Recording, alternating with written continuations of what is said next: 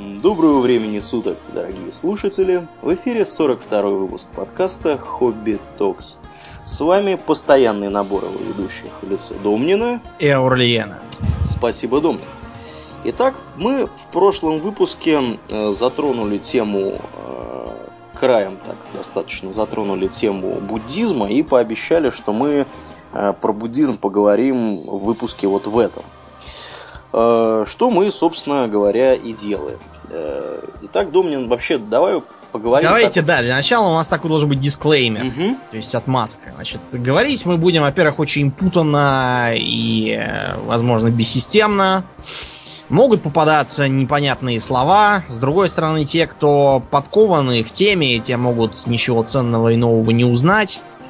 А, поэтому мы сразу предупреждаем э, чистосердечно. Да, мы не слишком большие кабаны в буддизме, да, особенно да. я. Домнин-то еще там что-то я, я, то, я не монах же никакой, поэтому я знаю так кое-чего.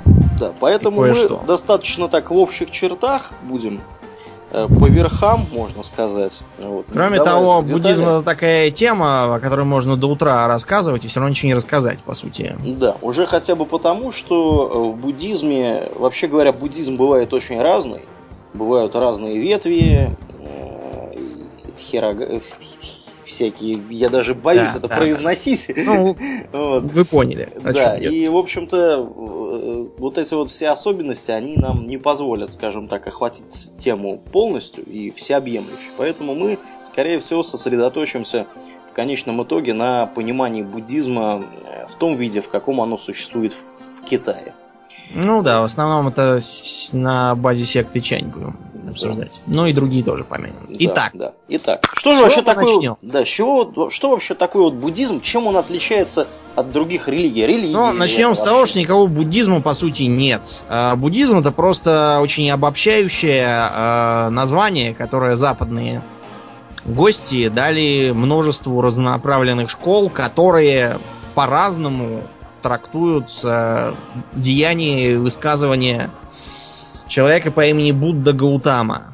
Он же Будда Шакьямуни, он же по первому имени Сиддарта Гаутама. Так вот, а сами буддисты никакими себя буддистами не называют. Они, как правило, себя называют либо последователями Дхармы Будды, либо как вариант по какой-нибудь конкретной школе. Потому что, скажем, в э, современной Японии что-то около 13 больших школ буддизма. Вот. И они делятся где-то на 50 с лишним подшкол. Э, сейчас трудно сказать, как, какие из них там остались, какие раздвоились, какие-то, может, слились. Ну, в общем, вы поняли, очень много. Так вот, почему Дхарма? Что такое вообще Дхарма, Аурлиен? Дхарма это такое понятие, которое, вообще говоря, достаточно сложно перевести на русский язык. Но в данном контексте под дхармой мы имеем в виду закон жизни, который был сформулирован и высказан Буддой Гаутамой.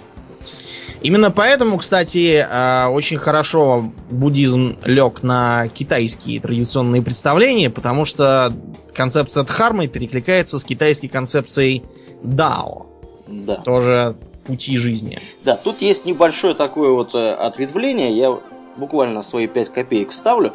Э, есть мнение у некоторых, скажем так, товарищей, и это мнение существовало достаточно давно, что буддизм на самом деле представляет собой такие видоизмененный даосизм, который кто-то из э, основоположников даосизма принес в Индию, а потом из Индии оно вот обратной волной вернулось таким вот образом. Более того, я тебе скажу, что в Китае распространена легенда, что когда э, Лао Цзы, автор mm-hmm. книги Адао, отчалил на запад, он отчалил как раз в Индию и там стал отцом Будды Гаутамы. Не то чтобы это кто-то рассматривал всерьез, но я думаю, для а, иллюстрации китайских взглядов на этот счет достаточно интересно. Да, да, да, да. Ну, ну э, вот. Понятно, что это полный бред на самом деле, потому что да. э, буддизм появился независимо от даосизма на территории индийского субконтинента за несколько сот лет до того, как появился даосизм в Китае. То есть, вообще говоря, несмотря на то, что эти религии достаточно похожи, и концепции буддизма, когда буддизм начал проникать в Китай из Индии, э, они очень хорошо ложились на китайский даосизм, В частности, при переводе некоторых понятий с индийского, да, вот со всех этих кучи индийских языков, э, скажем так, использовались понятия даосские. Вот. Так вот, несмотря на все это, это религии разные. И возникли они независимо друг от друга. Вот. Э, чуть раньше, скорее всего, возник буддизм, чуть позже возник даосизм, но при, при всем при этом они умудрились оказаться очень похожими. Но про даосизм мы сегодня не будем говорить. Да, мы просто так про него упоминаем да. для общей картины. Да, а вообще вот давай еще отвлечемся на секунду. В Китае же помимо даосизма, буддизма и еще же что-то есть, да? Есть еще конфуцианство. Конфуцианство, да. Почему там такая интересная картина? Потому что все три учения, у китайцев вообще нет слова религия. Угу. Вот, есть э, Жень, то есть учение. Э, оно эти, все эти три учения совершенно разнонаправленные, разнородные и никак друг с другом не пересекаются, по сути. То есть э, конфуцианство это скорее такой морально-этический кодекс строителя Великой Китайской стены, да, который трактует о почитании младших старшими, подданными э, государя, угу, о том, угу. что государь заботится о подданных как отец и все такое прочее.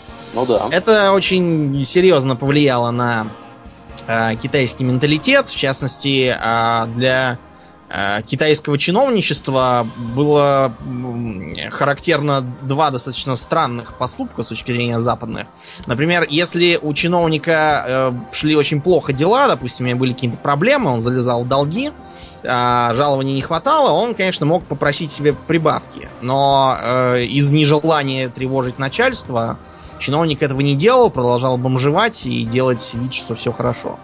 А с другой стороны, э, несмотря на то, что старших надо слушать, э, предполагалось, что младший должен в некоторых случаях жертвовать собой, чтобы открыть глаза старшим на всякие их ошибки. И такой вот самоубийственные, самоубийственную критику начальства устраивали иногда.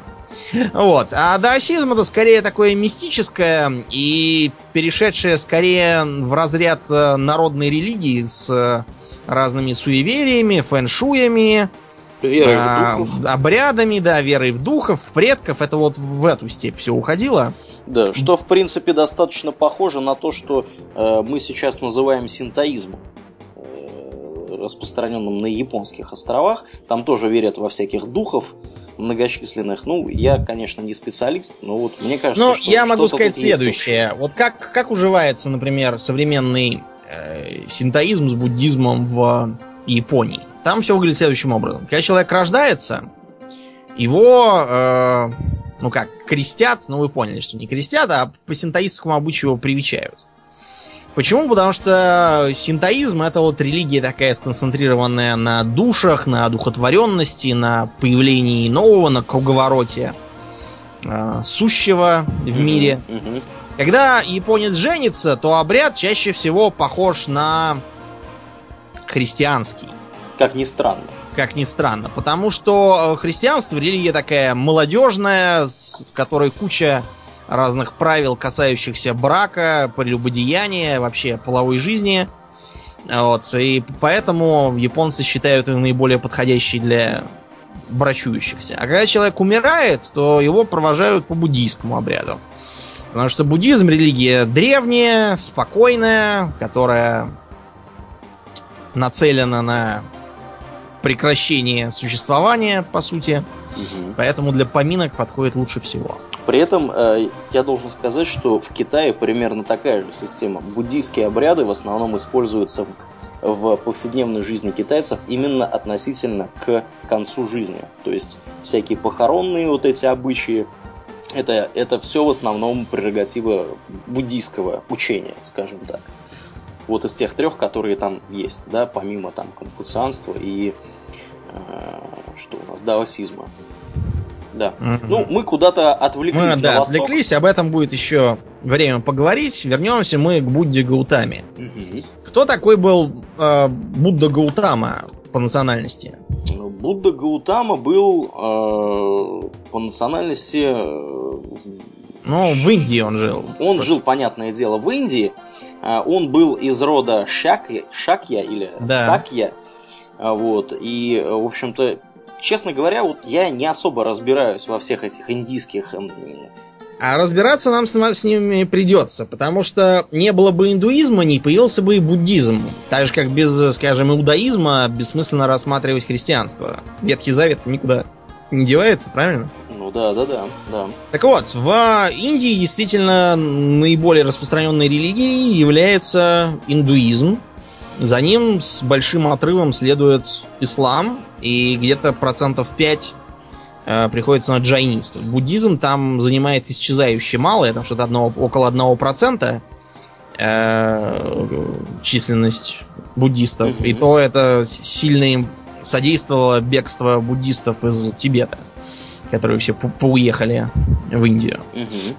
Так вот, э, индуизм редкостно живучая религия.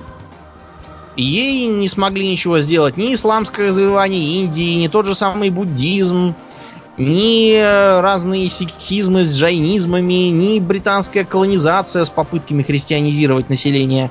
Ее не берет ничего.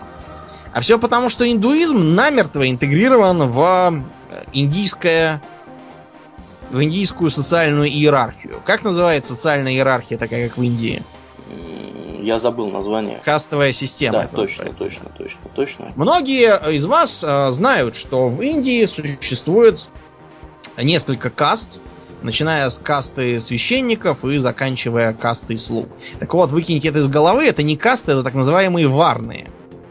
Варна это скорее такое а, объединение для объединение для каст, а самих каст там несколько сотен. Причем многие из них а, бывают, ну, совершенно эндемичными для какого-нибудь конкретного региона. Варн всего 4 штуки. Это брахманы, иногда как брамины почему-то пишется, я не знаю, почему так. Брахманы это жрецы, сотворенные э, из уст бога э, Брахмы, да. Как ни странно. Брахмы, брахмы. Как раз потому они и брахманы. Да, да, да, да. А это священство. Занимаются они в современной Индии в основном тем, что служат чиновниками разного пошиба. Нет, многие, конечно, действительно занимаются священнической деятельностью, но надо понимать, что храмов сейчас надо мало, а офисов э, с чиновниками стало много. Это в основном брахманское занятие. А, кшатрии. Кшатрии это, в общем, воины. Это правители, всякие и князья, как правило, были кшатри. Несмотря на то, что э, в теории кшатри низшая по сравнению с брахманами Варна, тем не менее, именно они всем командовали в основном, а брахманы, как правило, только только обслуживали их с духовной ну да, да, они в основном занимались, да, религиозными какими-то вопросами. Вот, а кшатри занимались вопросами управления и командования войсками. Поэтому да. э, сейчас кшатриев очень много в армии, угу, угу. Э, много в разных там полициях, пожарных и прочим, и прочим. Э, несмотря на то, что в современной Индии в армии э, очень много сикхов в связи с их воинственностью, угу. Э, все же силовики это скорее кшатрии. Ниже кшатриев идут вайши. Это торговцы, это ремесленники, причем такие квалифицированные ремесленники. Это э, земледельцы, причем не батраки в смысле земледельцы, а у которых своя земля есть, кстати, такие фермеры, скажем так. Вот. Э, это тоже достойная весьма варна. Э, занимались они обеспечением экономической деятельности и, в общем-то, по сей день тем же самым и занимаются. Это бизнесмены, это разные квалифицированные рабочие и т.д. Да, это в основном люди, которые не занимаются непосредственно физическим трудом. Да. Э, когда-то э, в Индии считалось ну, абсолютно недопустимым заключение браков между членами разных варн, так уж точно, и часто между членами разных каст. А исключение делалось в основном для кшатриев, потому что, ну, это же воины, они постоянно где-то там в разъездах, им жену себе выбирать бывает не из кого. А вот а, когда, например, семейство Ганди, только не того Ганди, который Махандас Карамчанд, худенький такой в очках, а тех Ганди, которые э, Индира Ганди, Раджив Ганди, да, это просто однофамильцы, никакого отношения не имеют друг к другу. Так вот, э, они как раз были вайши, а Джавахарлал Неру был брахманом. И то, что между членами семейства заключены были брачные союзы, рассматривалось как, ну, полнейшая революция в стране. На самом низу варновой системы стоят шудры. Шудры это разные люди физического труда, это пролетариат всякий, э, неквалифицированные рабочие, раньше всякие подмастерья были, крестьяне, которых не было своей земли, которые должны были на положении полукрепостных работать. Ну и, наконец, в самом-самом низу, даже не считающихся членами каст, находятся неприкасаемые. Как они сами себя называют, далиты. То есть сломленные. А вот. А эти, это уже совсем плохие, то есть они в основном занимаются всякими опасными ремеслами, например, а, всякими копанием могил, убоем скота, выделкой кож, разными там, не знаю, отходами, мусором, э, изготовлением алкоголя, кстати, тоже. Вот. А, они все существуют совершенно отдельно, живут в своих таких гетто. Их, им нельзя ходить в магазин. То есть им надо просто подойти к порогу, сказать, что им надо, им там вынесут на порог и отдадут.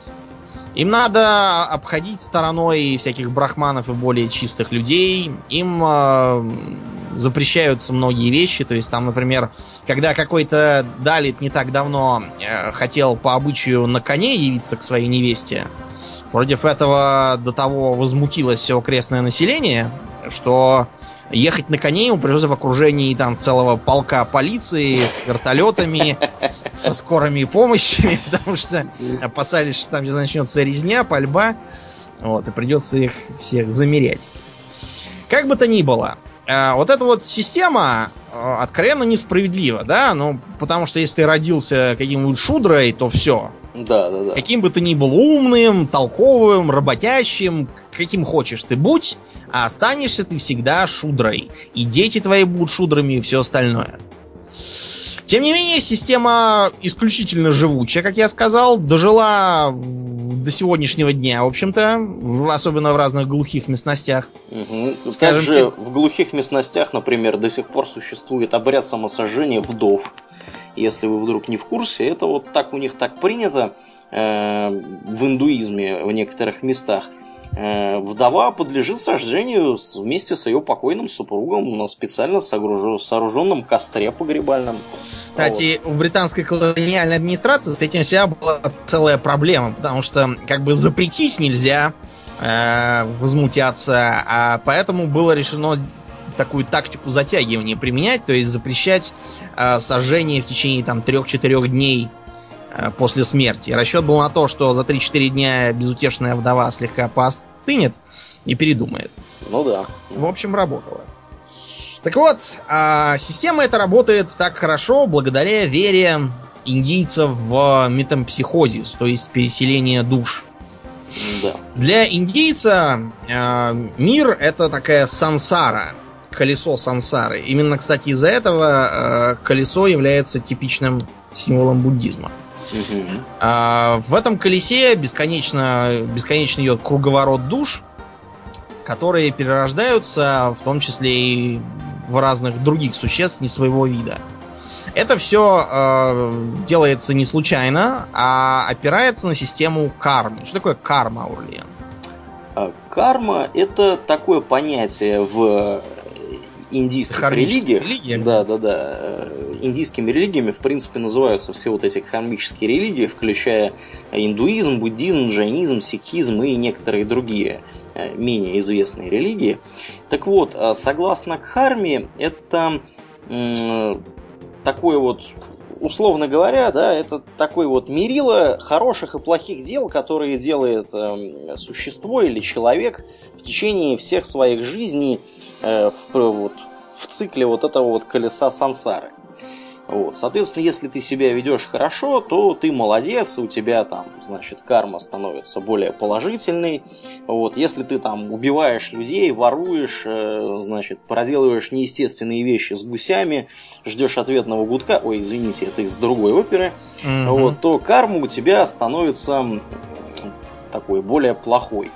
Ну и, соответственно, в зависимости от того, какая у тебя карма на момент твоей смерти, в следующей, так сказать, жизни ты либо станешь каким-то там, значит, более, на более высокой ступени переродишься, там, например, там, каким-нибудь там, не знаю, полубожеством там или еще кем-нибудь. Ну, пол, если... до полубожества далеко, а хотя бы и из дворника родишься вновь прорабом. Вот, может быть так, да. да. Или если ты вел себя очень плохо и нехорошо, ты можешь родиться каким-нибудь животным, например. Например, кошкой, вор собакой. станет э, червяком, а пьяница крокодилом и так далее. Ну да. Но да. не обязательно такие радикальные меры вроде превращения в животных, несмотря на то, что это тоже популярно. Да. Одна из буддийских легенд гласит о том, что некий царь э, овдовел и эм, был безутешен. И пришел к Будде, сидевшему в саду за советом, как ему быть. Угу. И тогда Будда поймал навозного жука, показал его царю и сказал, твоя жена в жизни была абсолютно безразличной к подданным и думала только о себе и о том, как бы ей послаще поесть и покрепче поспать. Поэтому она превратилась в жука. Я боюсь на тебя и теперь глубоко наплевать. У нее теперь жучиный муж и своя жизнь. Царь впечатлился и тоже перешел в буддизм. Да, да, да. В общем говоря, такая система, она всегда дает надежду. А, немножко похожую на то, а, как средневековых крестьян замеряли а, феодалы, втолковывая им, что вот завтра прям будет Э, конец света, и тогда добрый да. крепостной войдет в золотые врата рая, а дурной феодал будет низвергнут в самые глубины преисподней. И вот примерно на такой же э, надежде строится и жизнь индусов. Э, ну, не обязательно не переходить. Индусов, да, ну да. Угу. Не обязательно переходить именно в другую варну. Можно, скажем, просто родиться в более приятной местности или, я не знаю, в более зажиточной семье. Угу. Разумеется, да.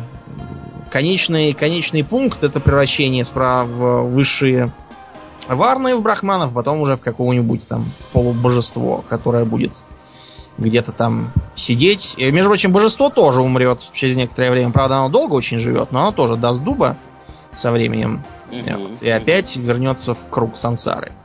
Именно поэтому истребить индуизм нельзя. Для этого надо истребить либо индусов, либо, может, их развести э, поодиночке по разным местам. Вот тогда, может быть, индуизм кончится. Да, заметьте, мы не призываем этого делать. Нет, это просто теоретическое построение. Да, да. Ну так вот. А... Давай про Гаутаму, собственно. Да, про, этого... вернемся вот, к Гаутаме. Угу. Гаутама вернулся, э, родился в семье кшатриев, то есть э, его отец был э, то ли Раджой, то ли, более вероятно, э, скорее членом высшей аристократии в каком-то государстве, которое управлялось как аристократическая республика. Ну, в общем, в серьезной он родился семье. И по этой причине жизнь его была полна удовольствий и ограждена от всяких неприятностей. Да, равно как его не выпускали до до, определе... до достижения определенного возраста, там, по-моему, до 29 лет, его вообще никуда не выпускали за пределы дворца, а точнее трех дворцов, у него было три дворца целых для него построены. Вот. А он не знал про то, что люди вообще говоря, там, старятся, голодают, эм, могут болеть э, и так далее. К нему не пускали вообще вот таких вот людей, которые могли как-то негативные у него мысли зародить. Тут, правда, дело не только в негативных мыслях, а в том, что, например, многие брахманы, те же самые из традиционных, они не ездят за границу. А главным образом они стараются никогда не ездить, скажем, в Англию или в Америку, или еще куда-нибудь, где много индийских иммигрантов. Это почему? Ну, потому что там же гнусные неприкасаемые наверняка понаехали-то не какие-нибудь богатые А-а-а. брахманы. Ну да. Ехать в такую помойку нет, увольте. Да. То есть тут э, в том числе и ритуальная чистота имелась в виду, вероятно. Угу.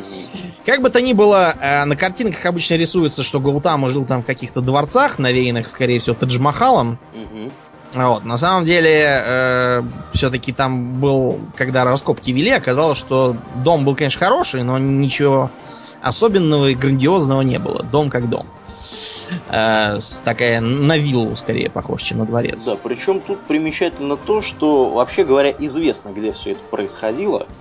Вот, и действительно можно было это все дело как-то раскопать и поглядеть, как там вообще чего. Вот. Тем не менее, слишком долго пребывать в неведении Вуди не удалось. А, его женили, а, он завел семью, но э, на улицу ему все-таки хотелось. Видимо, как раз потому, что родились дети, и он решил, что надо бы, надо бы и выбираться куда-нибудь, а с ума сойдешь от детского крика. Да, да. Ну и вот, собственно, единожды так выбравшись в сопровождении своего э, возницы, возницы Чанны, он увидел так называемые четыре зрелища, которые изменили всю его последующую жизнь. Кого он дом не увидел? Знаешь? Первым он увидел человека, страдающего от бедности, нужды и старости. Угу, угу. Вторым он увидел человека, пораженного тяжелой болезнью. Третьим он увидел, что в канаве лежит и гниет труп. А четвертым он встретил мудрого отшельника, который, хотя и был абсолютно нищим и почти голым, тем не менее э, выглядел совершенно счастливым и отрешенным от жизни. Будда был поражен, он спрашивал своего возницу Чанну о том, что это все такое, и откуда оно берется, и почему он этого раньше не видал ничего. А Чанна объяснял, что за пределами дворца жизнь, она выглядит в основном вот так. И Гултама был поражен как раз э, из-за того, что до этого был изолирован от всех проблем и неприятностей. Из-за этого контраста э, он решил, что свою прежнюю жизнь он оставит и будет искать ответ на вопрос, э, почему так страшно жить, если ты не царь и не заперт во дворце. Дальше там очень много разных легенд, как он э, тайно бежал из дворца, и что там боги даровали ему каких-то летающих коней, и еще там чего-то, но да. это все нас мало интересует. Да, да. Факт тот, что э, Будда стал действительно аскетом, он стал отшельником, э, просил милостыню, как это было характерно для, ну и до сих пор характерно для аскетов в Индии. Да э, жил, в Индии. Да, жил в уединении, посещал разных других отшельников, чтобы научиться у них чему-нибудь и подискутировать с ними. А, и так было до тех пор, пока он не постиг срединный путь. Почему срединный путь? Потому что а, в ранней жизни он предавался излишествам и роскоши. Во время своих странствий он голодал э, и вообще по-всякому умерщвлял плоть. Угу, как угу. подобает аскету. Да. А после этого он понял, что ни то, ни другое это не выход. А, он а, стал проповедовать путь умеренности, а, путь блаженства и путь медитации. Дальше там тоже очень много разных легенд о том, как он сидел под баньяном, под смок... э, не под баньяном, под смоковницей, то есть под инжирным деревом. Ну, или под деревом бодхи, как его, как его называют в да. некоторых местах, скажем так. И постиг просветление, как да. его одолевали местные черти. Угу, угу, но он не поддался. Его... Да, одолевали по-разному. Например, а, доказывали ему, что якобы на царство его отца там напали, всех убили, и надо срочно всех спасать. Но Будда все это игнорировал. И в итоге его медитация подвигла на познание четырех благородных истин. В чем заключаются четыре благородные истины, Аурлиен? Это очень несложно. Э, прежде всего, первая истина заключается в том, что э, вся жизнь представляет собой так называемую дукху.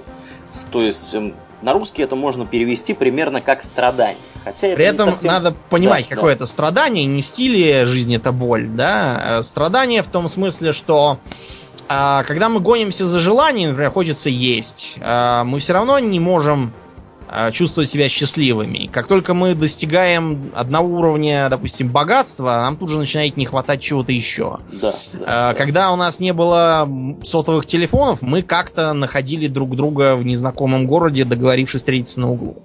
Как сейчас найти человека хотя бы с соседней улицы без телефона, я в упор не представляю. Угу. Это такой простой жизненный пример. Да, то есть это такая вот такое полустрадание, полунеудовлетворенность, какое-то смутное беспокойство, страх, озабоченность, тревожность. Вот что-то вот такое. В общем, Правильно. достаточно неприятное состояние. А вторая благородная истина заключается в том, что у этой самой дукхи есть причина. И причина эта э, основывается в желании человека, э, собственно, постоянном желании чего-либо. Вот то, что уже Домнин упомянул, да, вот как только мы достигаем определенного уровня благосостояния, мы начинаем хотеть еще больше.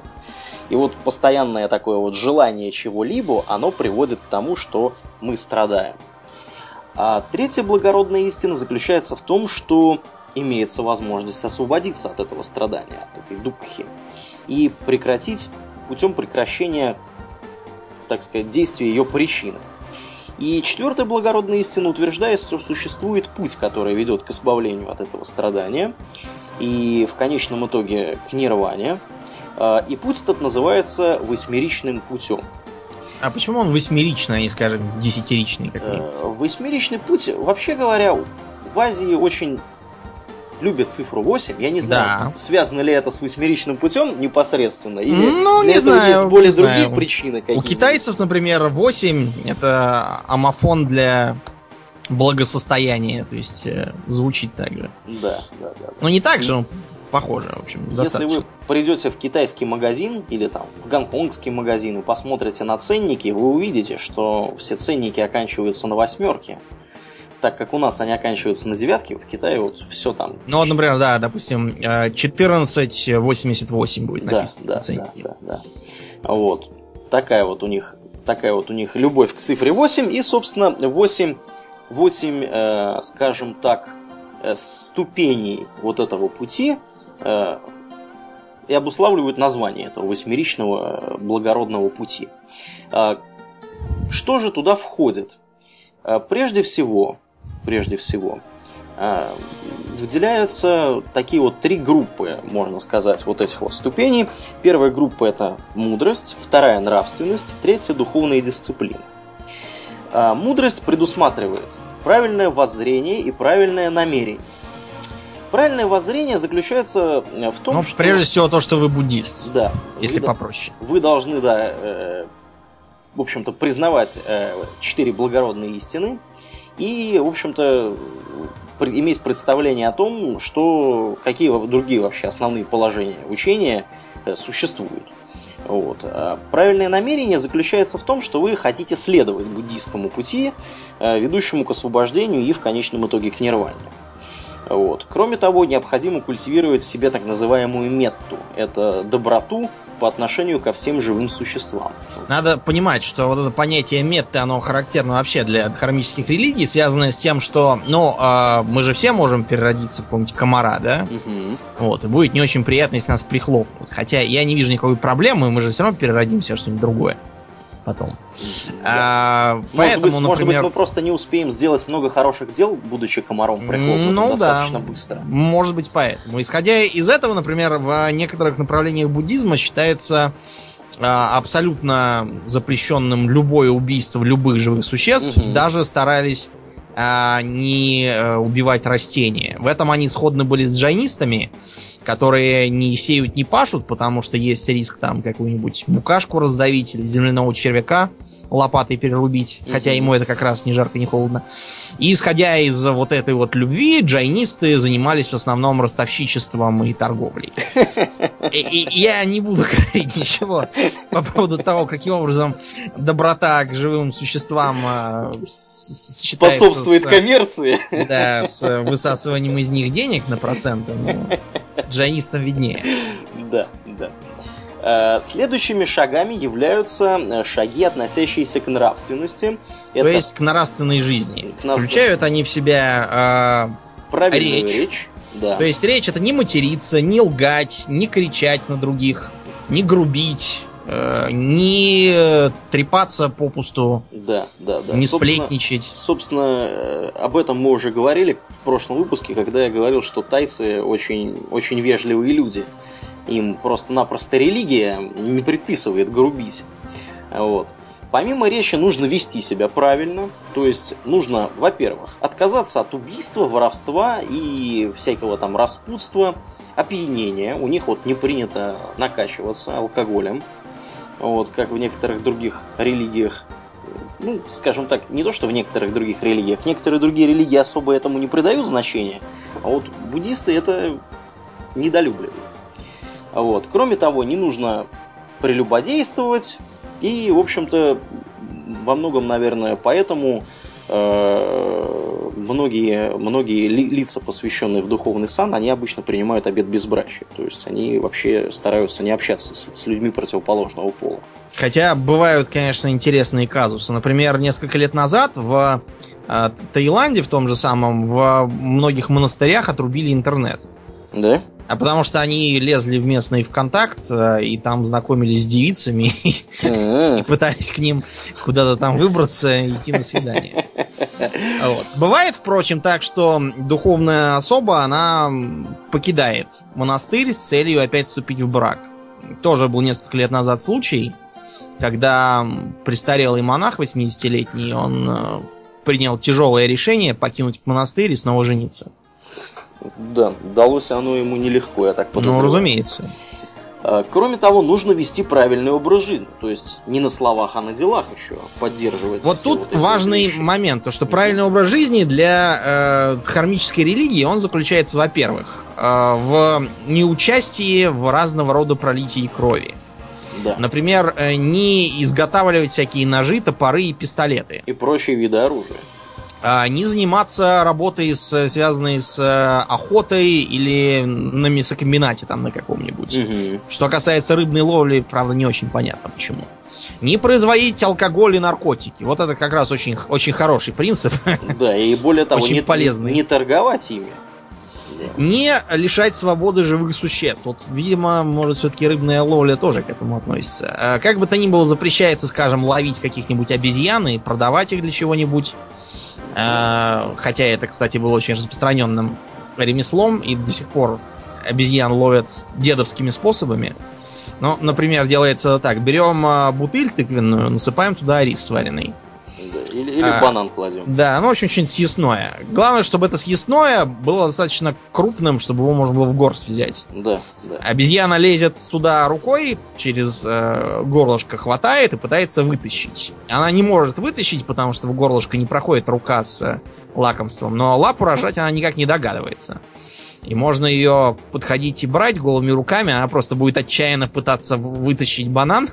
Да, а, и а убежать. Да, и убежать с ним. А бросить его она не догадается. Да, обезьяна такая вот. Она. Вот так. Ну и последнее, это духовная ступень. Да, это то, что наименее понятно, скажем так, вот лично мне. А, это, это, это, это, этот этап включает в себя, ну, этот этап практикуется в основном монахами э, и включает в себя правильное усилие, правильное пометование и правильное сосредоточение. Правильное усилие заключается в том, чтобы сосредо... сосредоточить все свои силы и реализовать Э, состояния какие-то свои внутренние, которые будут способствовать пробуждению. Проще говоря, привести себя в преднирванное состояние, так сказать. Ну да, подготовиться внутренне к нему. А правильное пометование, оно включает в себя Трудно ком... понять, да. Да, да, да. Ком... Комплекс мер, комплекс мер, назовем это так, комплекс мер, э, предусматривающих непрерывную осознанность. То есть э, ты постоянно Каждую находится... секунду, да, ты осознаешь, что происходит и что ты конкретно сейчас делаешь всеми да. своими да. конечностями. Да. То есть это такая концентрация на э, внутри себя. Да, правильное сосредоточение является продолжением этой идеи. Оно заключается э, в развитии концентрации и достижении предельной созерцательности. Ну, а впоследствии к освобождению. Вот. Ну, это достаточно такие абстрактные концепции да. для нас. При этом надо понимать, буддисты. что а, вот этот вот последний уровень духовной дисциплины, он крайне Ну, во-первых, он очень абстрактен, во-вторых, он реально почти нигде не применяется сейчас. То есть, э, в основном место вот этих вот постулатов духовных э, занимают разные местные идеи, отличающиеся от школы к школе и даже иногда от монастыря к монастырю. Достаточно нам теории, пожалуй. Мы и так уже всех замучили бесконечными деяниями и недеяниями. Поговорим о том, для чего это все нужно. Что такое нирвана? Изначально нирваной а, считалось освобождение от круга перерождений. Поскольку Ой, погоди, любая... А я думал, что это музыкальная группа, нет? Нет, к сожалению, музыкальная группа просто названа в честь. А, считалось, что это освобождение от собственного перерождения, и даже рассказывалось, что якобы сам Будда, когда родился, э, прямо сразу, не делая никаких пауз, заявил, это мое последнее рождение.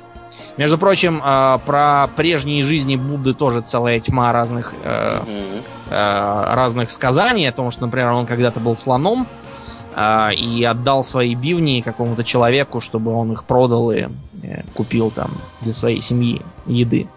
А другая, что он был голубем и учил голубиную стаю вы- вы- вырываться из сетей. То есть он их учил всем вместе взлетать и поднимать сеть своими общими усилиями птицеловческую. Мгм. Также есть поверье, что э, в предпоследней своей жизни Будда родился среди богов для того, чтобы выбрать благоприятное место для своего, так сказать, окончательного пришествия.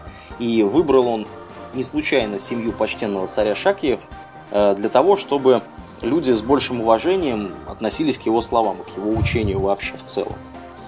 Так что да, действительно достаточно много существует разных историй по поводу того, собственно, кем, кем Будда был э, до, до, до своего последнего рождения, до своей последней инкарнации. Да, ну, я тебя прервал. Да, после этого буддизм начал постепенно расползаться. А В Индии он первоначально приобрел достаточно большое влияние, как правило, среди э, разнообразных власть имущих, с одной стороны, это была такая царская религия, а с другой стороны, э, в среде как раз самых обездоленных, тех же самых э, неприкасаемых. Когда им внезапно говорили, что э, плюнь ты на всю эту сансару, а не загоняйся, а лучше вот э, перейди в буддизм, разумеется, это им казалось гораздо э, более интересной альтернативой. Да и сейчас в э, Индии одним из способов для неприкасаемого изменить свою судьбу является переход в буддизм. Э, в теории еще мог бы помочь переход в ислам, но он, к сожалению, в Индии тоже находится под влиянием кастовой системы, как это ни странно и не противоречит Корану. Вот, поэтому э, ислам не всегда помогает, а вот буддизм всегда. Э, На севере и востоке индийского полуострова буддизм достаточно долго процветал, вплоть до начала вторжений э, мусульман севера. Очередное вторжение разорило практически все буддийские университеты, да. Буддисты тогда понастроили университетов, где изучали э, самые разные вещи, включая совершенно нерелигиозные. Разорило монастыри, было, э, в общем, покончено с буддизмом в Индии, как с организованной альтернативой индуизму. Э, Отправился он в основном на север и на восток. На север в Тибет, на восток в Индокитай, в Китай, Японию. На севере он добрался до Афганистана. А, Помнишь, э, талибы, когда пришли к власти в Афганистане, они взорвали Да. статуи Будды в Да, долине. Было такое, да. Сейчас статуи их не починили, а там какую-то построили голограмму, изображающую их по ночам, да. светящуюся. Взорвали они их, потому что а, заявили о запрете кораническом на создание статуй и изображений. А, Как бы то ни было, буддизм проник даже и в Грецию в некотором виде. Дело просто в том, что в связи с походом Александра Александра Македонского, да, да. греки познакомились с разными чудесами индийскими. Грекам было достаточно легко все это понять, ну, потому что, как бы, нищие, завернутые в простыню, сидят, философствуют. У нас у самих таких дома много. Один вон в бочке сидит Да. целыми днями. А, Появилась такая интересная вещь, как греко-буддизм. А Вот. Не то, чтобы она прямо сильно распространилась, но, по крайней мере, некоторые артефакты от нее остались. Э, статуи э, Будд, изображенные в таком типично античном стиле. Э, на них можно посмотреть в нескольких музеях. Сохранилось их довольно много. Потом это все захерело. Тем не менее, вот сам факт существования греко-буддизма и контактов греков с Индией э, дал основание некоторым э, малопопулярным теориям касательно, например, друидической веры. Поскольку э, друид звучит похоже на дровид, на южноиндийскую культуру, э, вот, была выдвинута теория, что это вот э, что это дхармические идеи попали на кельтскую почву. Но это ерунда, это я просто так упоминаю для красоты. И в каждой из стран оказалось, что буддизм начинает видоизменяться, причем очень быстро. Да. Почему он начинает изменяться, Урлиен? Вот, например, а, если а, человек э, желает верить в духов предков, буддизм ему это запрещает? Нет, не запрещает. Верь себе сколько тебе угодно. Пожалуйста, ради бога. Ну, только как бы еще следуй к пути к просветлению и, в общем-то... Дело в шляпе. Да, дело в шляпе будет у себя. Да, действительно, буддизм в каждой конкретной местности, куда он приходил, накладывался на существовавшую ранее в этой местности религиозную такую вот составляющую, на воззрение религиозные людей, там, вера в духов, вообще она достаточно характерна для азиатов, да и не только для азиатов на самом деле. Для она всех. Была, она была... У нас домовых всяких лешек тоже тьма Да, да, да, да. Она характерна была на определенном этапе развития для практически всех народов. Вот, а, но в Азии она просто так вот немножко исторически сложилась, что вот задержалась эта вера. Ну и, соответственно, вот эти вот все э, вот эта вся специфика, она привела к тому, что в конечном итоге буддизм в каждом конкретном, в каждой конкретной стране и даже, и даже местности. В каждой конкретной стране. местности, да, он принял свои особые э, очертания, свои особые отличительные э, такие вот какие-то признаки и, э, вообще говоря, стал достаточно сильно разным. В настоящее время внутри буддизма э, выделяют э, так называемую малую колесницу или хинаяну, она же Тхировада, в, в более таком, в более политкорректном названии. Также Великую Колесницу Махаяну и э, отдельно выделяют иногда еще вот Джараяну или Алмазную Колесницу. Вот. В, чем, в чем из них разница, я затруднюсь сказать. Может быть, Домнин тут что-нибудь. Да и смысла большого нет. Я уже говорил в прошлый раз, что это разделение во многом искусственное, mm-hmm. и проще говорить про конкретные особенности на примерах. Мы и так уже всем надоели бесконечными да. словами из санскрита. Давайте что-нибудь практическое. Да. Есть тут еще такое понятие буддийский собор. Что-нибудь скажем про него мы? Буддийский собор? Ну скажи, да, буддийский если собор, есть чего. Буддийский собор, это, знаете, вот у буддистов у них принято э, периодически время от времени собираться всем вместе для того, чтобы, э, так сказать, проверить, правильно ли они э, применяют на практике, э, собственно, вот э, те наставления Будды, которые он оставил после себя в виде религиозных текстов, так называемых сутр. И вот буддийский собор обычно выглядит каким образом? Собираются буддисты со всех стран, откуда смогли приехать, э, начинают читать сутры, а сутрах, сутр у них очень много.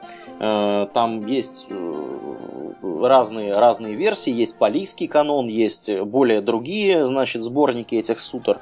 Сутры эти касаются как повседневной жизни, так и жизни монахов буддийских, правил, того, как они должны, значит, себя вести, как не должны. Вот. И вот читают они эти сутры, потом они обсуждают какие-то вещи. И зачастую на буддийском соборе происходят э, разные там в общем-то, сопоставления разных практик ведения э, буддийской деятельности. Вот. В общем, явление достаточно интересное, но э, э, обычно дело все заканчивается тем, что собираются люди настолько с разными взглядами на буддизм, что они не приходят к какому-то конкретному единому заключению. Вот, в частности, третий и четвертый буддийские соборы, они вот были такими, что там были такие какие-то Э, скажем так, разногласия достаточно серьезные у публики, и которые, по-моему, даже не удалось преодолеть.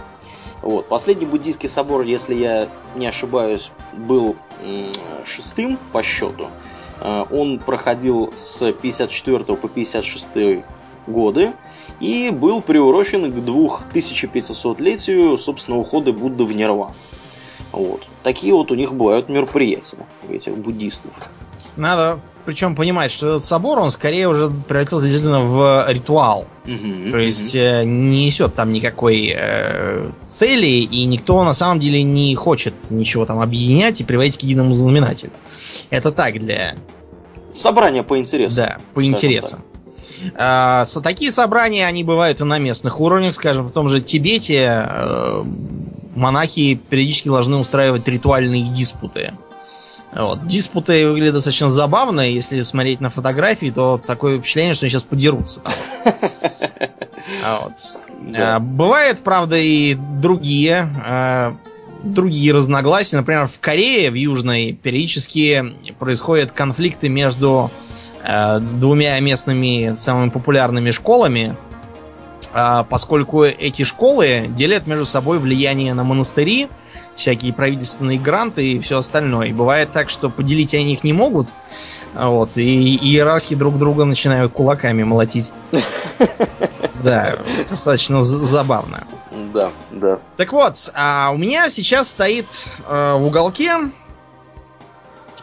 статуэтка жизнерадостного толстяка, завернутого в просторное одеяние, угу. с четками на руках, с оттянутыми мочками ушей, улыбкой до этих самых ушей. И э, продается этот э, толстячок как Будда в магазинах. Более того, во многих местностях действительно считается, что такой Будда. А кто это вообще-то такой в реальности? Э, слабо представляю себе. Толстячок такой. Что за толстячок? Ну-ка, ну-ка, давай, расскажи. Толстячка вообще-то правильно зовут не Буддой вовсе, а, Будаем. По-японски его называют Хотей. Буквально означает холщовый мешок. А, почему мешок? Потому что у него мешок обычно с собой на плече такой есть. Это, вообще говоря, местный э, э, бог счастья в таком крестьянском понимании. Надо понимать, что в нищей и голодной стране толстяк, да еще и веселый толстяк, это а, а, апофеоз э, человеческой жизни, и все стремятся быть именно такими, сытыми и веселыми. Э, является он местным богом счастья в Южном Китае, добрался до Японии, э, популярен также в некоторых районах Индокитая, изображается везде подряд. Он и вдоль дорог стоит статуями, и на алтарях тоже есть. Вот у меня, например, в уголке стоит. Э, его покупают на счастье, как такой талисманчик. Э, в оригинале считается, что на образ повлиял какой-то бродячий монах китайский, вот, который ходил по окрестностям, побирался, всякие рассказывал поучительные басни, демонстрировал некоторые э, традиционные искусства магические, предсказывал там удачу, проводил ритуалы. И всегда у него на плече был вот этот вот мешок. А, почему ты ходишь с мешком? Что ты там несешь? Спрашивали монаха. А монах отвечал, что несет там э, все хлопоты и заботы этого мира. Э, с тех пор образ перешел на Будду. В частности, э, в некоторых областях так изображают Будду Майтрею. Это Будда будущего мира, который придет, когда про современный буддизм уже практически забудут. Мы начали говорить про разных Будд, и э, мы не ошибаемся и не впали в ересь. Дело в том, что Будда, буквально просветленный, это не имя какое-то, это скорее э, прозвище, что ли, или титул такой. Должность. Должность, да, как вариант. Будда весьма немало. Как правило, в Будду мутировали разные местные божества. Угу. Вот, например, э, когда мы видим Будду с шестью руками, как правило, сидящего, а иногда сидящую, это может быть женщина Будда. А, это Будда Гуан Йин. А по-японски канон. У тебя техника Canon есть какая-нибудь? Принтер, фотик? Да, есть. Фотик, так вот, да. я тебя поздравляю, это как раз он и есть. Или она, как хочешь. Названа марка в честь Будды. И она как? Да, канон Гуаньинь. Э, это Будда сострадания, милосердия. Э, она очень добрая и всех жалко. В Южной Корее распространена э, вера в Будду Амида, так же как в э, Японии. Это так называемая секта чистой земли.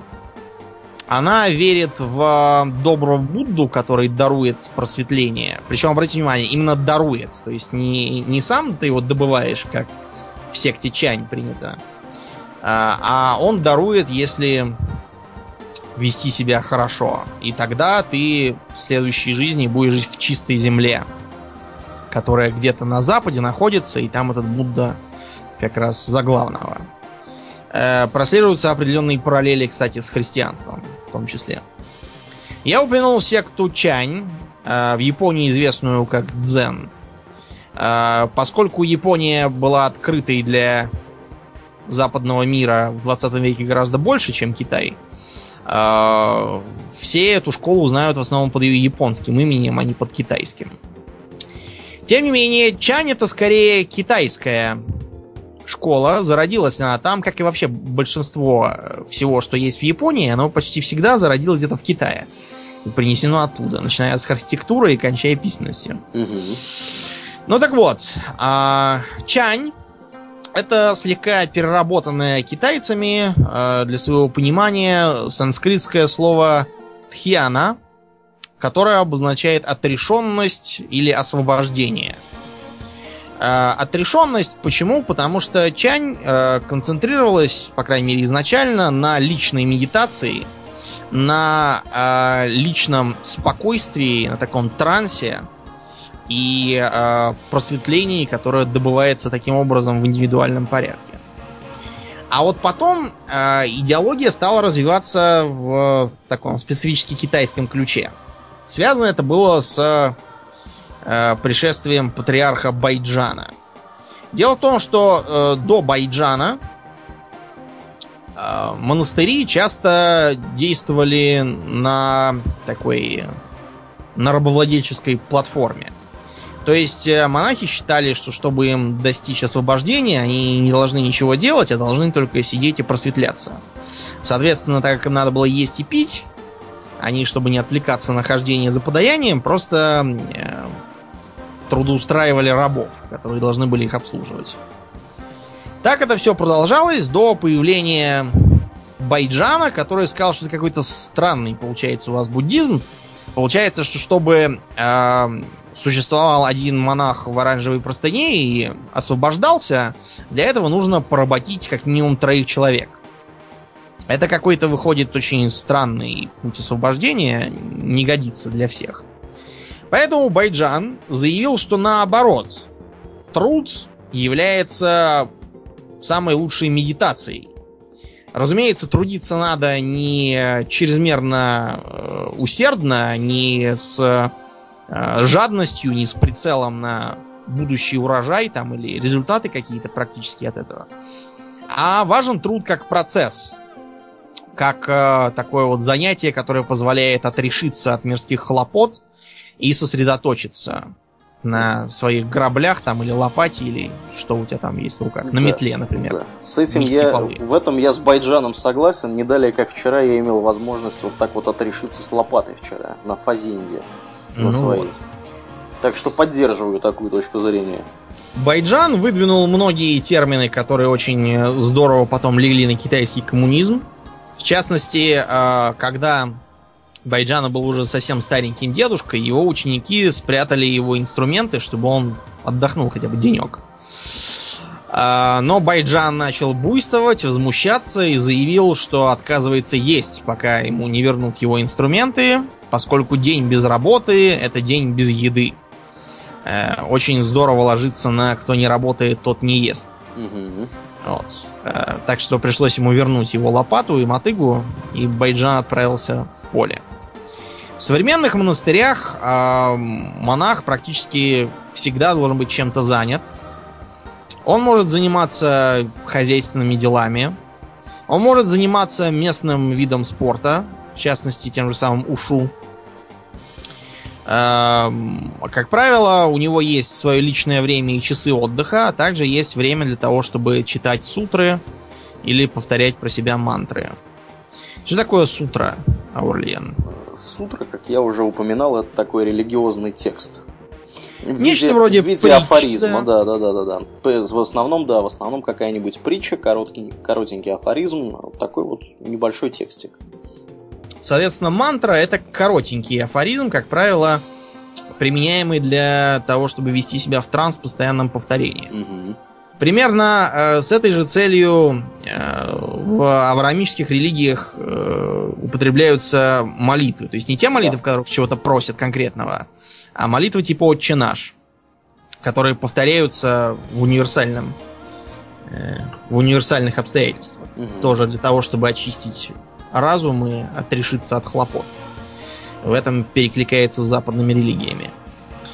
А вот ушу и вообще боевые искусства, для чего они вдруг монахам потребовались? Как правило, монах же должен был наоборот отрешиться и не участвовать ни в насилии, ни в изготовлении всяких орудий.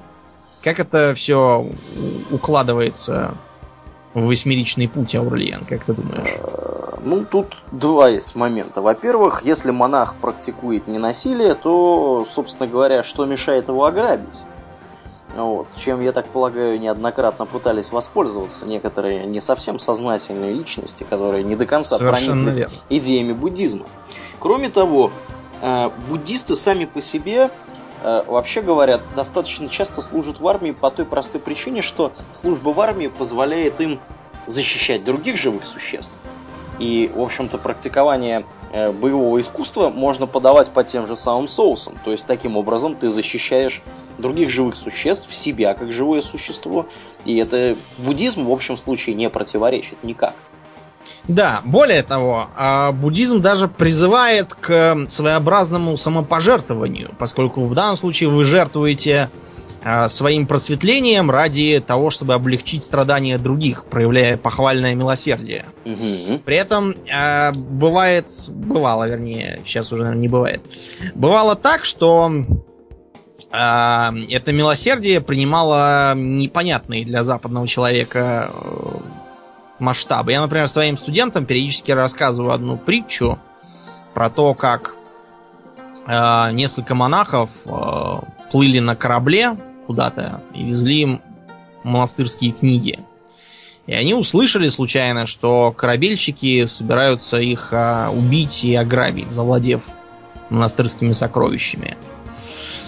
Монахи преисполнились состраданием к морякам, которые были настолько несчастны, что хотели заняться грабежом и тем самым еще ухудшить свое несчастье. Да, ухудшить свою карму и без того не идеальную.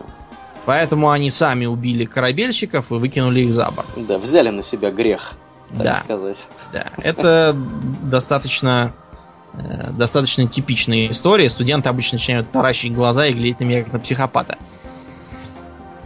Вот. А, кроме того, надо понимать, что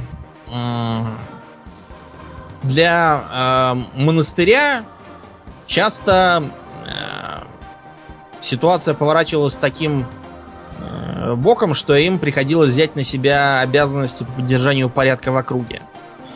Связано это было, э, как правило, с разными феодальными междоусобицами, во время которых э, местные власти отмирали и э, начинали начиналась анархия, бардак, грабежи и преступность. Чтобы не сидеть сложа руки и не глядеть на все это, из-за стен монастыря, многие монахи объединялись в такие отряды и поддерживали порядки. Бывало так, что э, некоторые монахи, скажем, той же Японии, э, недовольные коррупцией среди э, монастырских обитателей, они уходили э, из монастыря куда-нибудь в лес и пытались как-то бороться с вот этой вот коррупцией и грехопадением в которое впали официальные монастыри. Э, их, разумеется, никто не любил из числа светокупцев и коррупционеров, им приходилось защищаться. А, боевые искусства, как правило, включали в себя применение оружия. Вот это э, то, на чем почему-то никогда не делается акцента. В кино они почему-то все время бьются голыми руками. Тем не менее, дураку понятно, что с мечом навоевать можно гораздо больше, чем с кулаком. А вот эти вот безоружные стили боя, как правило, э, либо объяснялись тем, что монаху нельзя держать в руке оружие, по крайней мере, клинковое, можно какую-нибудь палку, вот, или веревку. А часто объяснялось государственной политикой по изъятию всевозможного оружия у тех, кто не работает на правительство. Это было и в Японии, это было и в Китае, когда массово разоружались целые местности. Соответственно, нужно было придумывать какой-нибудь способ. Это же э, привело к жизни своеобразные виды оружия для э, применения в условиях запрета на настоящее оружие. То есть э, всякие шестые, всякие э, серпы, вот э, японская кама, да, это, вообще-то говоря, серп для риса. Ну да, да. Нунчаки, это а, обычный, э, а, обычный для обмолота риса инструмент. Цеп, цеп такой. Цеп, да, да. да маленький. Э, разные там кинжалы сай, это вообще говоря для рыхления земли тоже лопатка, ну и тому подобное. Э, то есть то, что можно было списать под сельхозинструмент или какие-нибудь там рабочие материалы. Р- рабочие рабочие инструменты тоже. Да. Бывало так, что монахи объединялись в целые армии. В частности, э, можно вспомнить буддийскую секту Икко-Икки. Буквально э, восставшие за правду или что-то в этом духе. Трудно перевести, я японского не знаю, только китайский пытаюсь изучать. Восстание прямодушных. Ну, может быть и так. такой перевод. Может быть и так. Э, Икко-Икки объявляли, что власть самураев неправедна, что их нужно свергнуть, что все должны быть объединены в такие вот общины – наподобие монашеской управление должно быть коллегиальным, примерно как в монастыре. А, что э, сигунат и власть императора все это уже устарело и а, нужно от него избавиться. А, со временем им удалось достичь весьма крупных успехов. Они захватили многие замки, истребили самураев. И вообще очень много народу поубивали, потому что у них оказалась огромная армия, состоящая не только из монахов, но также из мобилизованных и примкнувших к ним крестьян и даже самураев мелкого пошиба. да, да, да, самураев. Угу. Да. Они проповедовали совершенно отдельную ветвь буддизма. Кстати, вот те, кто играл в Сёгун Total War, вторую часть, там как раз можно посмотреть на икойки, э, поглядеть на то, как их идеология отличается от общей. Конец Иккоэки пришел в связи с э, войной за объединение Японии, которую вел э, будущий сёгун Ода Набунага. Правда, исключительно недолговечный, но об этом мы уже как-то раз. Монастыри были срыты. Э, мотивировалось это тем, что одним из условий перемирия было то, что все разрушенные монастыри э, будут приведены в их первоначальный вид. И Сёгун их просто срыл к чертям и сказал, что первоначальный вид он был именно такой. Вот такой он, да. Да. Так что э, Иккоики потерпели поражение э, и более никак себя не проявляли в Японии. Тем не менее, монахи-воины в Китае сумели сыграть гораздо более долгоиграющую и по сей день крайне значительную роль. Дело все в том, что э, средневековый Китай к буддистам часто занимал весьма негативную такую позицию, смотря по тому, какая династия была правящей. Э, в частности, вот в династии Мин э, придворный культ, который э, обожествлял императора, его предков и вообще традиционные верования, в основном из даосизма взятые, он буддистов считал за нехороших людей, которые того и гляди восстанут и могут внести смуту. С падением последней китайской династии Мин и заменой ее на маньчжурскую Дзинь у монахов буддийских тоже ничего хорошего не произошло. Более того, их монастыри были разрушены. И из-за этого многие монахи стали членами, и даже не просто членами, а даже, я бы сказал, основателями так называемых триад. Что такое китайские триады, Аурлиен? Это местная мафия. Ну, первоначально это скорее были э, тайные общества заговорщиков, которые э, ставили своей целью возврат э, этнически китайской, то есть э, ханьской династии и прекращение власти проклятых варваров, маньчжуров. Надо сказать, что а, основания к такой ненависти у китайцев были самые серьезные. Вот этот вот а, типичный, типичное изображение китайца старого, такого с а, дурацкой шапочкой и с косицей сзади. Да? Угу, Видели, я думаю, все такие. Так вот, а, это вовсе не китайская традиция. Это как раз наоборот навязанная им маньчжурами э, в знак поражения и угнетения этнических ханьцев. Вот эти вот косицы и выбривание лба. А, поэтому, когда Чан Кайши, будущий генералиссимус и глава Китайской республики на Тайване, э, решил, что надо бороться против маньчжурской власти, он первым делом сделал что? Сменил прическу, срезал себе косу. Это было прямо вот, не знаю, демаршем таким опасным политическим деянием. А, триады включали в себя как э, бывших монахов разгромленных, так и разную бывшую аристократию изгнанную и вообще всех, кто был недоволен властью маньчжуров. Занимались они тем, что плели козни и пытались подрывать позиции назначенных цинцами губернаторов. Разумеется, все это бесплатно не делается. Да? Угу. А, на все это нужны деньги, нужно оружие, нужны конспиративные квартиры, вообще нужно что-то есть, пить же, да, потому что если заниматься заговорами, то на работу времени останется очень мало. Поэтому так как-то само собой вышло, что триады стали заниматься, например, контрабандой разного рода, эм, шантажом тех же самых цинских чиновников, эм, ограблениями и всяких конвоев с налогами и тому подобным. То есть бандитизмом, по сути.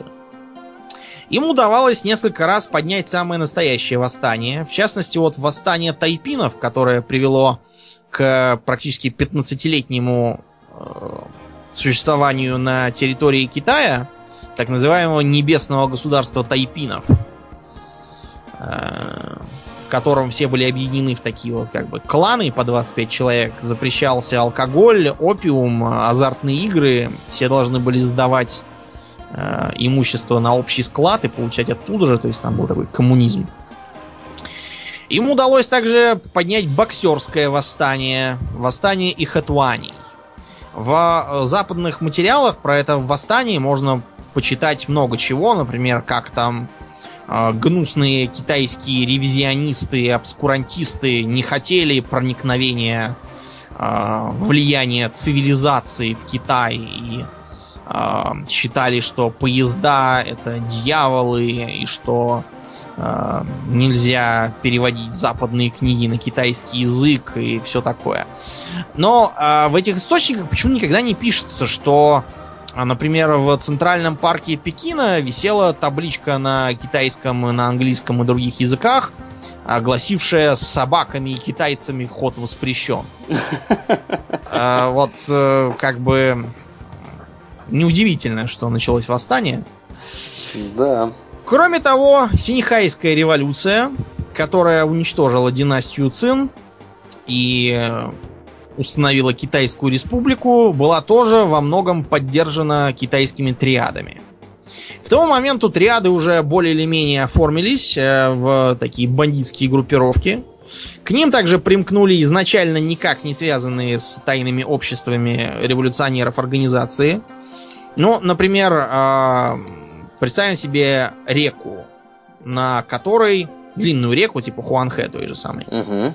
на которой есть станции лодочников, перевозящих таким вот э, эстафетным принципом товары, грузы и письма, у которых там гильдия и все такое. У них есть свои там всякие станции, дома, где можно отдохнуть, где там можно поставить лодку, починиться, передать груз другим, вот, и так далее.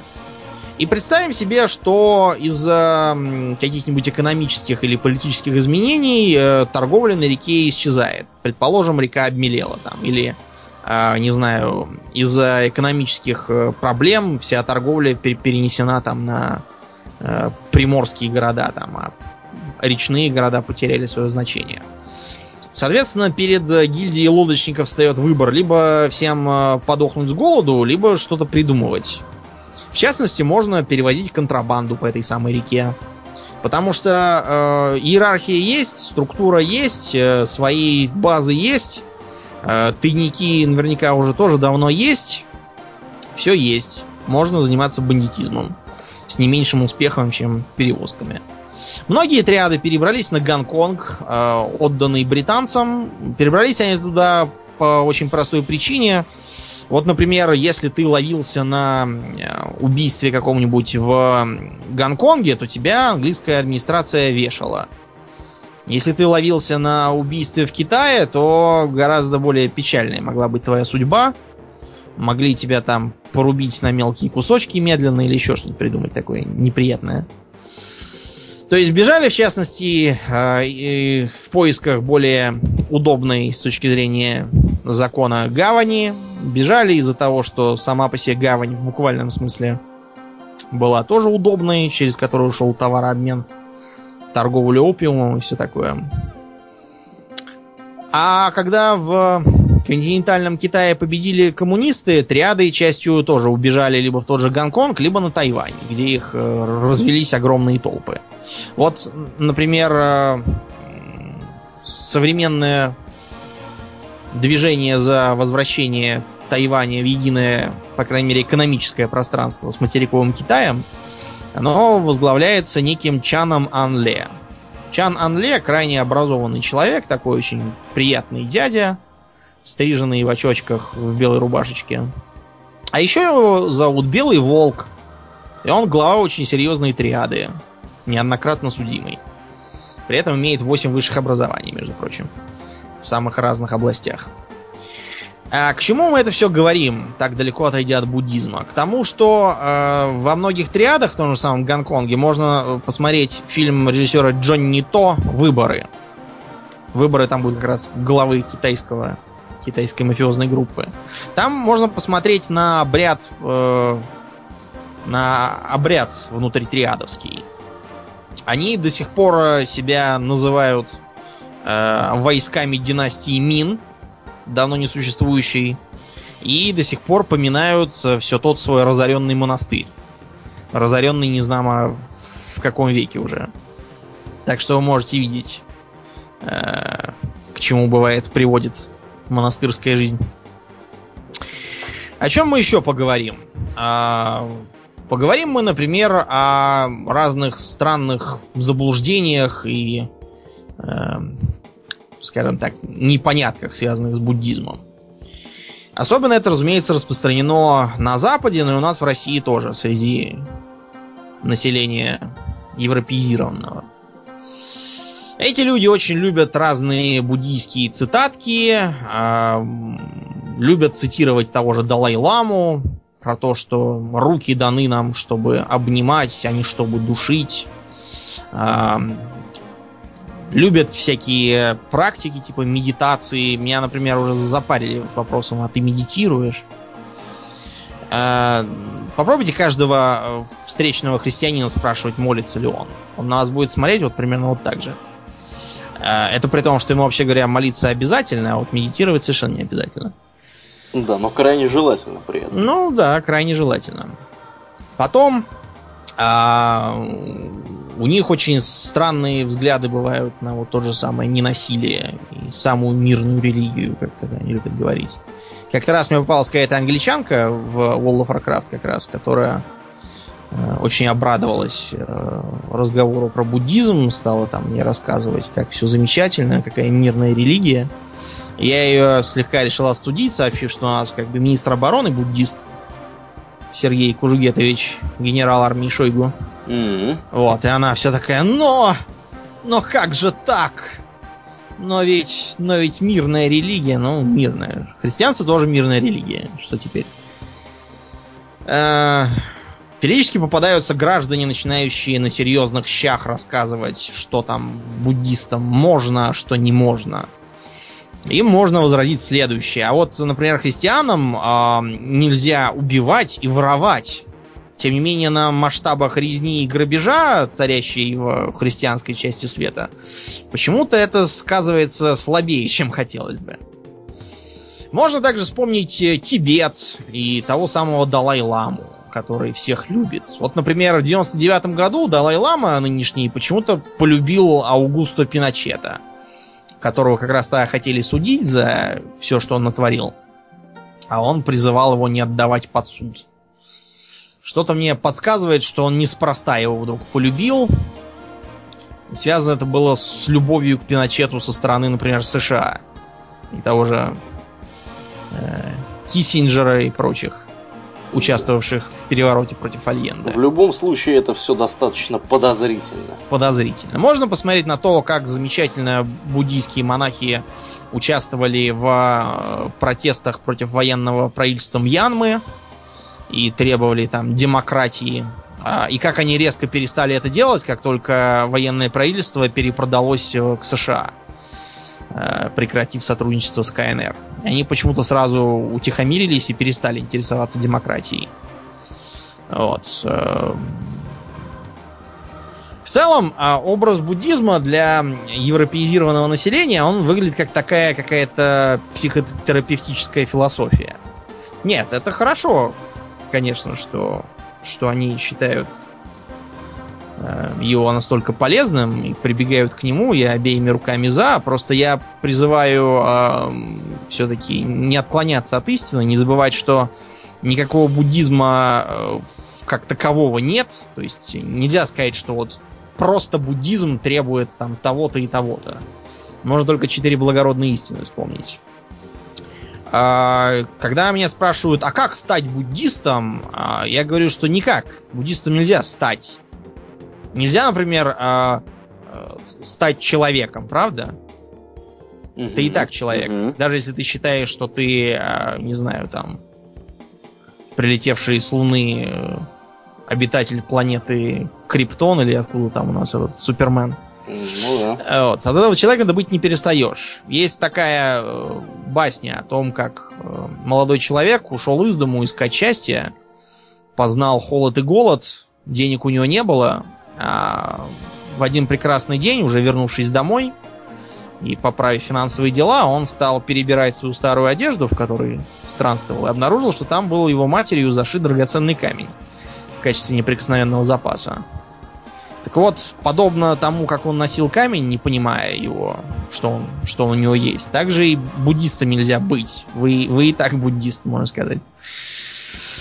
Э, не надо забывать, что люди, они просто люди. И ожидать от них, что они все будут святыми, глупо. Э, ожидать, что если есть коррупция среди христианского духовенства, и, то ее не может быть среди буддийского духовенства, глупо. Ожидать, что, э, скажем, те же тибетские монастыри э, ничего не ели и не пили, никак не эксплуатировали крепостных, которые у них были, тоже глупо. Когда вы э, будете слушать стенания о том, как злые китайцы угнетают э, священную Шамбалу в Тибете, не будем забывать, что э, почему-то под злыми китайцами э, тибетцы стали жить вдвое дольше. Э, путем применения самых простых методов, например, э, пользования услугами фельдшера и акушера, нормального питания – вакцинации и маломальского образования для всех. Однако это уже не совсем про буддизм. Да, это уже не совсем про буддизм. Это уже совсем другая история. Да. Закончим мы тем, что э, сообщим всем, что в Москве сейчас ведется строительство буддийского храма. Храм строится на севере Москвы. Насколько я помню, в районе Алтуфьева, но это надо посмотреть, я все время забываю, где он по карте. Пока что он еще не готов. Э, никакой принадлежности к конкретной секте у него не будет. Ну, по крайней мере, так сообщается. То есть туда могут ходить кто угодно. В том числе и не буддисты. Потому да. что буддисты, вообще говоря, в свои храмы пускают, по-моему, всех. Всех подряд. Да. Всех подряд, абсолютно. Можете заходить, не волноваться, буддийские бабки не будут на вас шипеть. Единственное, что постарайтесь на пороге не наступать, потому что у них так не принято. Дело в том, что раньше в порогах храмов и монастырей хранили мощи э, умерших монахов и братьев, поэтому, вообще говоря, даже несмотря на то, что сейчас этого не делается, лучше так не делать. Ну, не принято так у них. Да. Ну и кроме того, старайтесь там не шуметь, потому что бывает так, что объявляются так называемые часы уединения. Просто раньше была традиция на целых два месяца обычно выключаться из жизни и запирать монастырь. Вот. И сейчас часто бывает так, что проводятся часы, когда все молчат и сидят. Не тревожьте их. Ну да, да. Вот. Ну, а на этом, пожалуй, заканчивать будем, потому что про буддизм мы можем говорить хоть до ночи, а все равно всего не расскажем никогда. Mm-hmm. Это верно для любой крупной религии. Именно так. Э, будем закругляться. Я напоминаю, что вы слушали 42-й выпуск подкаста Хобби Токс, а с вами были его постоянные ведущие Домнин и Аурлиен. Всего хорошего, друзья. Пока.